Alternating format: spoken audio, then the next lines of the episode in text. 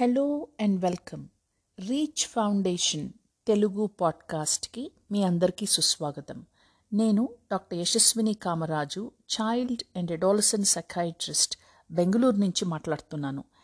ఇవాల్టి ఎపిసోడ్లో parent questions మీద మాట్లాడాలని అనుకుంటున్నాను. ఎందుకంటే మీరు అంతకుముందర ఎపిసోడ్స్లో చూసే ఉంటారు, మోటివేషన్ కవర్ చేశాను.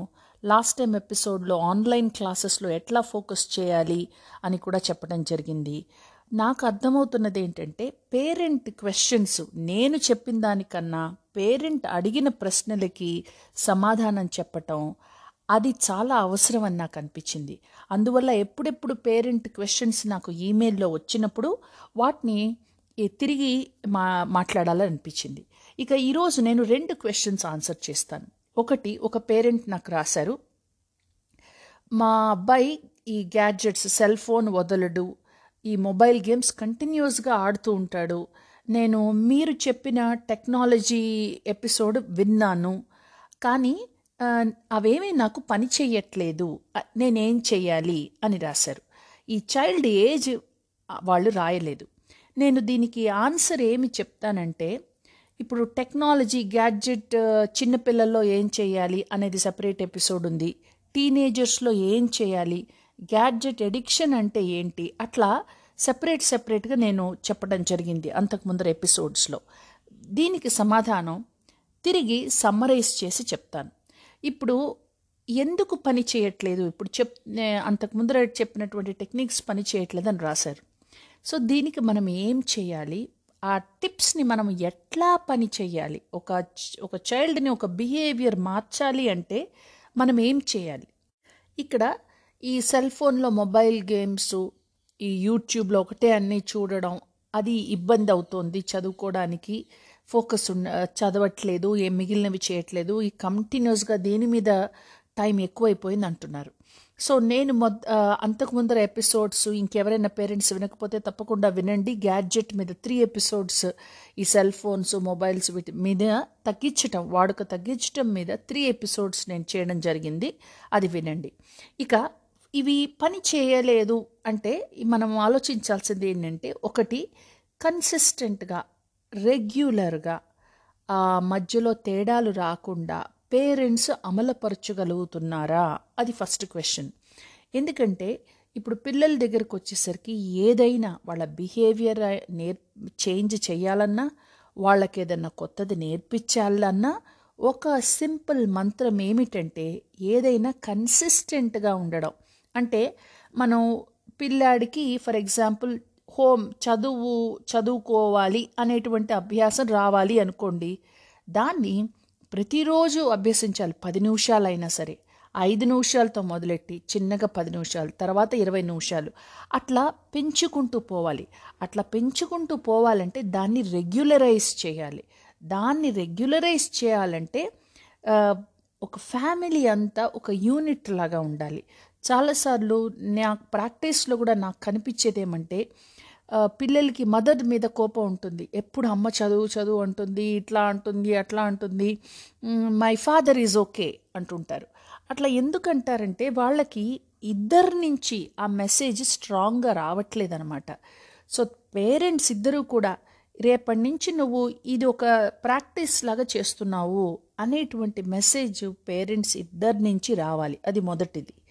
ఆ పేరెంట్స్ ఇద్దరి నుంచి రాకపోతే పిల్లలు రెబెల్ అవుతారు. వాళ్ళ అమ్మ ఇలాగే చెప్తుంటుంది, నేను చేయాల్సిన అవసరం లేదు అని కొంచెం ఈజీగా తీసుకోవడమో లేకపోతే తోసిపడేయడమో చేస్తారు. సో మొదటిది నెంబర్ వన్, ఇద్దరు పేరెంట్స్ నుంచి ఆ మెసేజ్ రావాలి, రేపటి ఈ నుంచి నువ్వు ఇలా చేయబోతున్నావు, ఈ ప్రాక్టీస్ వల్ల నీకు ఈజీ అవుతుంది అనేటువంటిది తెలి చెప్పాలి. రెండవది ఇందాక చెప్పినట్టుగా కన్సిస్టెంట్గా, రెగ్యులర్గా అది పాటించాలి.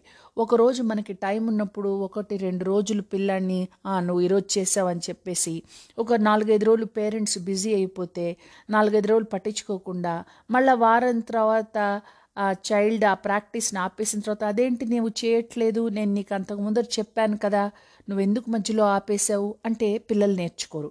సో పిల్లలకి ఏంటంటే వాళ్ళు కంప్లీట్గా దాన్ని ఆటోమేటెడ్ రెస్పాన్స్ అంటాం. అంటే చూడండి, నిద్ర లేవగానే బ్రషింగ్ చేసుకోవటం లాంటిది మనం ఆలోచించాం కదా, నిద్ర లేవగానే బాత్రూమ్కి వెళ్ళాలి, బ్రష్ చేసుకోవాలి, అది ఆటోమేటెడ్ రెస్పాన్స్. అలాగే పిల్లల్లో ఏ బిహేవియర్ అయినా ఏ హ్యాబిట్ అయినా దాన్ని కన్సిస్టెంట్గా వాళ్ళకి ఆటోమేటిక్గా వచ్చే వరకు తల్లిదండ్రులు హ్యాండ్ హోల్డింగ్ అవసరమవుతుంది. ఇది తప్పకుండా పాటించాలి. అలాగే మీకు కనుక టీనేజర్ ఉంటే, టీనేజ్ పెద్ద పిల్లాడు కదండి, వాడిని మేము ఎట్లా పుష్ చేస్తాం, ఇదే ఎనిమిదేళ్ల పిల్లాడైతే పని చేసింది, ఫోర్టీన్ ఇయర్స్ ఎట్లా చేస్తాం అంటారు. ఆ పిల్లలకి ఏం చేయాలి మీరు? ఆ పిల్లల్లో వాళ్ళు మూడు బాగా ఉన్నప్పుడు వాళ్ళకు కూడా పేరెంట్స్ ఇద్దరి నుంచి మెసేజ్ రావాలి. సో ఎంత ఈ ఫ్యామిలీ ఒక బిహేవియర్ని చేంజ్ చేయాలన్నా, ఒక పద్ధతి నేర్పించాలన్నా, ఒక హ్యాబిట్ నేర్పించాలన్నా అది ఈ హోల్ ఫ్యామిలీ యూనిట్ గోల్గా అవ్వాలి. అప్పుడు కొంచెం ఈజీ అవుతుంది. బట్ ఆ ఫ్యామిలీ యూనిట్ గోల్గా అవ్వాలి కదా అని అది ఫైటింగ్తోనో కాన్ఫ్లిక్ట్స్తోనో ఆర్గ్యుమెంట్స్తోనో స్టార్ట్ అవ్వకూడదు. అది గనక ఉంటే ఇప్పుడు ఇంకా ప్రాబ్లం ఎక్కువైతుందన్నమాట. ఫర్ ఎగ్జాంపుల్, అన్నం తినే దగ్గర నేను చెప్పాను కదా, నువ్వు రోజు ఒక ఇరవై నిమిషాలు కూర్చొని హోంవర్క్ చేయాలి అని, నువ్వు అసలు అది కూడా స్టార్ట్ చేయట్లేదు అని, ఇంకా ఫుడ్ తినే దగ్గర వచ్చిందనుకోండి ఆర్గ్యుమెంటు, ఆ పిల్లాడు ఆ ప్లేట్ వదిలేసి వెళ్ళిపోవడం, నేను అన్నం తిన్నాను మారం చేయడం, లేకపోతే ఇంకా ఒకళ్ళ మీద ఒకళ్ళు షౌటింగ్ మ్యాచ్ అవ్వడం, ఇట్లా జరుగుతుంది. సో ఆర్గ్యుమెంట్స్ లేకుండా ఈ ఇది ఒక మీరు కూడా దానికి ఒక సమయం పెట్టుకోవాలి. పెట్టుకొని ఈ ఈ టైం నువ్వు చేయాలి, ఆ డిస్కషన్కి కూడా టైం పెట్టుకోవాలన్నమాట. సో ఆర్గ్యుమెంట్స్ లేకుండా ఆ చైల్డ్తో మాట్లాడగలగాలి, ఎస్పెషలీ టీనేజర్స్తో. మీరు కనుక ఆర్గ్యుమెంటేటివ్గానో, లేకపోతే వాళ్ళని నువ్వు ఇలాగే చేస్తావు, నువ్వు ఎన్నిసార్లు చెప్పినా వినవు, అట్లా నెగిటివ్గా కనుక మీరు కమ్యూనికేట్ చేస్తే ఏ టిప్స్ కూడా పని చేయవు. అది తప్పకుండా చెప్తాను నేను. అదే కాకుండా ఈ పెద్ద పిల్లల్లో కూడా పేరెంట్స్ ఇద్దరి నుంచి మెసేజ్ రావాలి, పేరెంట్స్ ఇద్దరూ దీని మీద స్ట్రాంగ్గా ఉన్నారు అనేటువంటిది తెలియాలి. లేకపోతే అది కన్ఫ్యూజింగ్గా ఉంటుంది. ఒక పేరెంట్ ఓకే, ఒక పేరెంట్ ఏమో చాలా స్ట్రిక్ట్. అది జనరల్గా పిల్లలకి ఏది నేర్చుకోవాలన్నా అట్లా పనిచేయదు. కన్ఫ్యూజింగ్ సిగ్నల్స్ ఉండకూడదు. ఇద్దరు పేరెంట్స్ ఒకటే మాట మీద ఉండి ఒకటే రూల్ చెప్తుంటే పిల్లలకి ఈజీ అవుతుంది. ఇంకొకటి, గ్రాడ్యువల్గా రావాలి ఇది. అంటే ఇప్పుడు కరెక్ట్, ఇప్పుడు అస్సలు చదువుకోని పిల్లల్ని, అస్సలు హోంవర్క్ చేయకుండా, అస్సలు చదువు చదవకుండా శ్రద్ధ లేని పిల్లల్ని మీరు సడన్గా నువ్వు రోజుకి గంట అన్నా చదువుకోవాలి అన్నారనుకోండి, అది చాలా కష్టంగా ఉంటుంది వాళ్ళకి. గంట పెట్టకుండా జస్ట్ ఫిఫ్టీన్ మినిట్స్తో స్టార్ట్ చేయాలి. ఫిఫ్టీన్ మినిట్స్ వారం రోజులు చేయండి, తర్వాత ట్వంటీ మినిట్స్ చేయండి. అట్లా చాలా చిన్న చిన్నగా వాళ్ళకి నేను ఇది ఈజీగా చేయగలను అనే నమ్మకం వచ్చేదాకా దాన్ని చేయాలన్నమాట. దానికి ఎంత ఓర్పు కావాలి, ఎంత ప్రాక్టీస్ కావాలి. అది ఒక చైల్డ్ రెస్పాన్సిబిలిటీనే కాదు, ఇది తప్పకుండా పేరెంటల్ రెస్పాన్సిబిలిటీ కూడా అవుతుంది. సో చాలాసార్లు పేరెంట్స్ కోపం వస్తుంటుంది నా మీద, నేను చైల్డ్ని మీ దగ్గరకు తీసుకొచ్చాను, వాడికి హో హోంవర్క్ల మీద శ్రద్ధ వచ్చేయాలి, బ్రహ్మాండంగా చదివేసేయాలి, బిహేవియర్ అంతా చేంజ్ అయిపోవాలి అని, మీరేంటండి నాకు చెప్తున్నారు నేనేం చేయాలో, నేను మీ దగ్గరకు తెస్తే అంటున్నారు. నేను ప్రతి ఎపిసోడ్లో చెప్తున్నాను, where there is a parent there is a child, where there is a child there is a parent. ఈ రెండు అవినాభావ సంబంధం అనమాట. ఒకళ్ళ బిహేవియరు ఇంకొకళ్ళ బిహేవియర్ని ఇంపాక్ట్ చేస్తుంది. సో చైల్డ్లో ఇంప్రూవ్మెంట్ రావాలంటే చైల్డ్లో ఉన్నటువంటి ఎన్వైర్న్మెంట్ అంటే పేరెంట్స్లో మార్పులు రావాలి పద్ధతుల్లో, పేరెంట్స్లో మా సో ఇది ఇట్లా ఒక సైకిల్ అనమాట. పేరెంట్స్ చైల్డ్ మీద బిహేవియర్ మారాలంటే చైల్డ్లో మార్పులు రావాలి, చైల్డ్లో మార్పులు రావాలంటే ఎన్వైర్న్మెంట్లో మార్పులు రావాలి. ఇట్లా ఇదొక సైకిల్. ఈ సైకిల్ మొత్తాన్ని మేము చూస్తాము. ఆ సైకిల్ మొత్తంలో కూడా చేంజెస్ రావాలి. సో దీనికి కొంచెం ఓర్పు కావాలి, కన్సిస్టెంట్గా ఇందాక చెప్పినటువంటి చెప్పిన చెప్పినట్టుగా కన్సిస్టెంట్గా చేయాలి, పేషెంట్గా చేయాలి. ఇద్దరు పేరెంట్స్ నుంచి కూడా ఈ మెసేజ్ రావాలి, దానికి తగినటువంటి టైం ఇవ్వాలి. ఇప్పుడు పదిహేను నిమిషాలు ఫర్ ఎగ్జాంపుల్, పదిహేను నిమిషాల్లో మీ అబ్బాయి చేయలేదు, ఒక ఫైవ్ మినిట్సే చేస్తే పర్వాలేదు, ఆనందపడండి ఫైవ్ మినిట్స్తో. చిన్న చిన్నగా దాన్ని పెంచుకుంటూ పోవాలి. సో తగినటువంటి టైం కూడా ఇవ్వండి. చిన్న చిన్న మార్పుల్లో కూడా మీరు నువ్వు చేయగలుగుతున్నావు అనేటువంటి ధైర్యాన్ని పిల్లలకి ఇవ్వండి.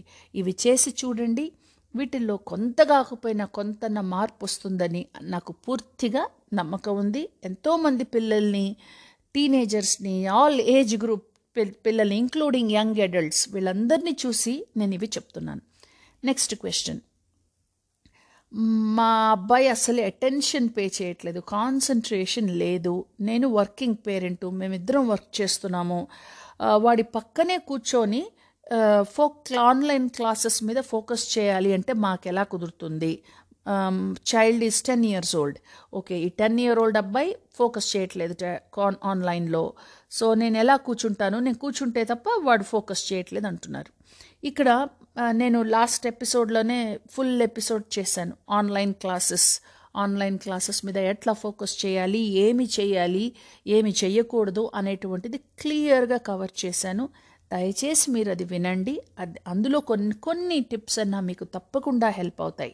ఇక ఈ ప్రశ్న వచ్చింది కాబట్టి నేను మళ్ళీ తిరిగి చెప్తాను.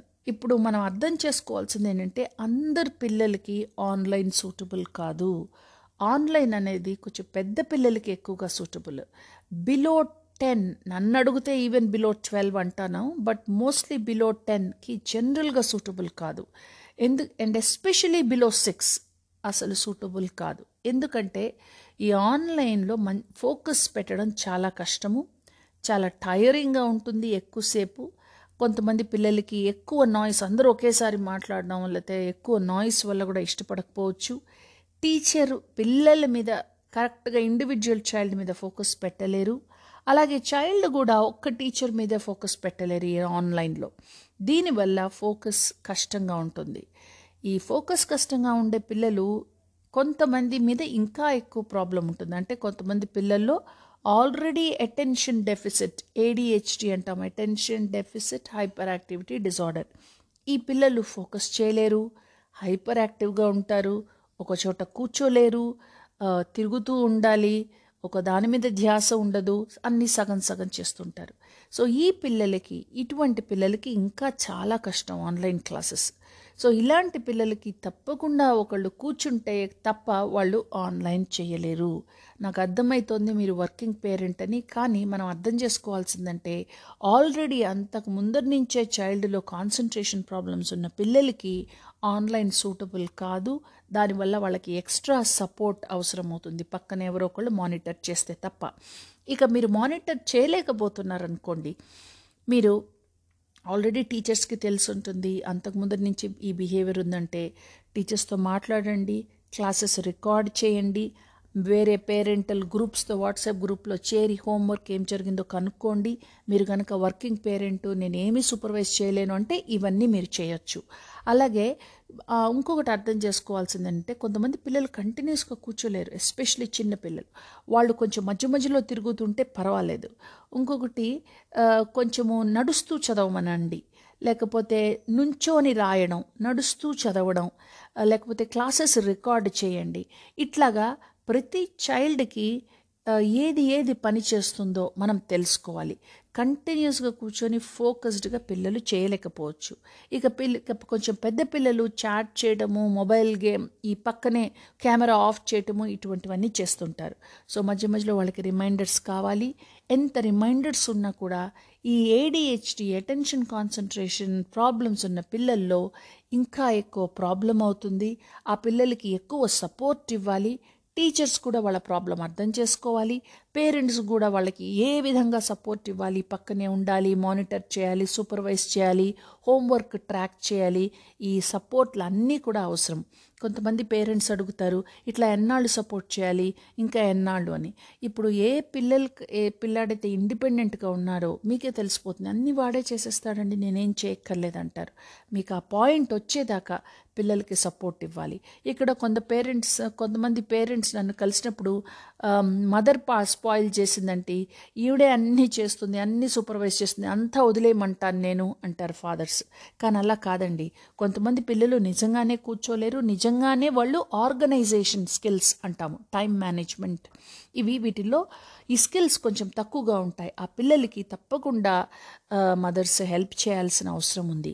ఇక నేను ముందు ఎపిసోడ్లో ఈ ADHD, attention deficit hyperactivity disorder మీద మాట్లాడతాను. అది చాలా చాలా కామన్, అది అందరు చాలామంది పిల్లల్లో ఉంటుంది.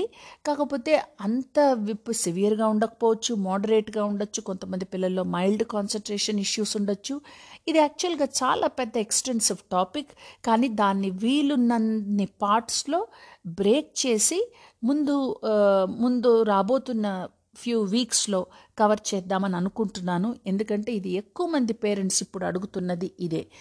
సో ఈ రెండు పేరెంటల్ ప్రశ్నలకి సమాధానం మీకు గైడెన్స్గా ఉంటుందని అనుకుంటున్నాను. Thank you so much. This is doctor Yashaswini Kamaraju from Bengaluru.